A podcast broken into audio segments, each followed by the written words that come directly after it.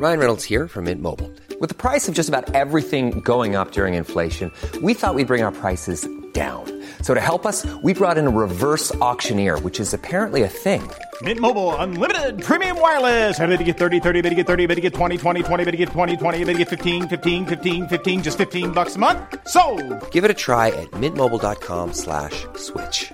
$45 upfront for three months plus taxes and fees. Promo for new customers for limited time. Unlimited more than 40 gigabytes per month. Slows. Full terms at mintmobile.com.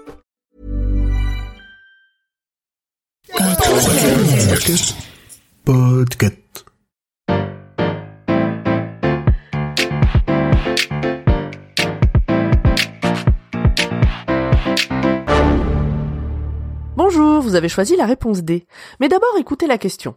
Aujourd'hui, sur la thématique sport, la question est quel sport collectif a le plus de joueurs sur le terrain? Évidemment, on va parler ici des sports collectifs, parce que sinon on peut inclure toutes les compétitions individuelles et compter le nombre de participants d'un marathon par exemple.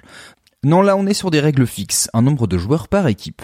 Ça pourrait presque être un jeu de rapidité. Basket, 5. Volley, 7. Football, 11. Football américain, 11. Ultimate, 7. Rugby à 13.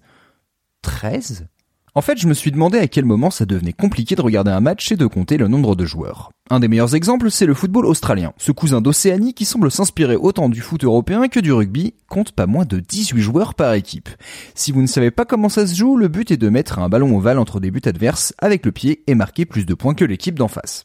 À l'origine, ça se joue sur un terrain de cricket, donc une surface d'environ 150 mètres de long et 130 mètres de large. Autant dire qu'il y a de la place pour poser 36 joueurs.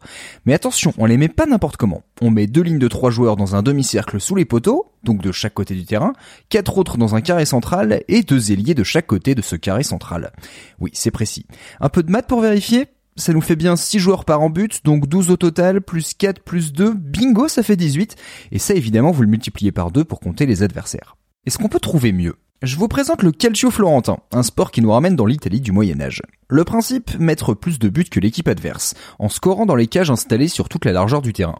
Oui, on est encore dans la famille du foot et du rugby, mais avec un peu plus de contact physique. En fait, on peut marquer des buts de n'importe quelle façon, et on peut défendre un peu comme on veut aussi. Excepté le fait qu'on ne peut pas se mettre à deux contre un, ou qu'il faut toujours attaquer l'adversaire frontalement, il n'y a pas vraiment de règles. Le football australien est déjà un peu brutal, notamment parce qu'il n'y a pas d'expulsion, mais là on est sur une discipline considérée comme une des plus violentes au monde. La preuve, c'est qu'il n'y a qu'une seule compétition par an entre les équipes de quatre quartiers de la ville. Et pour cette petite boucherie autour d'un ballon rond dans les rues de Florence, on a 27 joueurs par équipe, dont 15 attaquants. Disparu au XVIIIe siècle, ce sport a retrouvé un attrait il y a un siècle et est toujours pratiqué aujourd'hui. 54 participants. C'est pas mal, mais on peut faire bien plus. Pour cela, on va quitter les ballons et la terre ferme pour parler de sport nautique. Et plus précisément des courses de bateaux. Et là, on va multiplier le nombre de participants. Oubliez l'aviron ou la voile, ou même le bateau dragon, une course de pirogue qui remonte à la Grèce antique avec 22 concurrents par embarcation. Non, le big boss de mes recherches, c'est le Valamkali. Il s'agit d'une course traditionnelle de l'état du Kerala en Inde.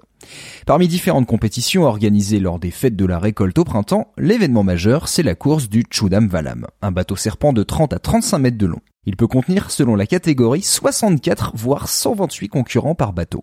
Je vous conseille d'aller voir des images du Valam Kali, c'est assez impressionnant, surtout l'impression de vitesse car la barque est très incurvée et les dizaines voire centaines de pagayeurs sont tout près de la surface. Parmi les courses les plus suivies, il existe le trophée Nehru, tenu chaque année depuis 1952 sur le lac Punamada. C'est une véritable attraction touristique et ça se comprend facilement vu la taille des bateaux et le niveau de coordination des concurrents. Oui, c'est un poil plus organisé que le calcio florentin. Mais question grosse logistique, le champion serait le Botaoshi. C'est un sport japonais pratiqué notamment dans les écoles militaires. Deux équipes s'affrontent, l'une en attaque, l'autre en défense, et en moins de deux minutes, les uns doivent faire pencher un grand poteau à moins de 30 degrés du sol, tandis que les autres doivent les en empêcher. On est assez proche du principe de la capture de drapeau. Pour les deux phases de jeu, chaque effectif est donc composé de 75 attaquants et 75 défenseurs, pour un joli total de 150 participants par équipe, et donc 300 personnes sur le terrain. Mais jusqu'à preuve du contraire, c'est le sport le plus collectif au monde. Bravo, c'était la bonne réponse. Pour aller plus loin sur ce sujet, retrouvez les sources en description. La réponse D est un podcast du label Podcut. Vous pouvez nous soutenir via Patreon ou échanger directement avec les membres du label sur Discord. Toutes les informations sont à retrouver dans les détails de l'épisode. À demain pour une nouvelle question sur la thématique histoire.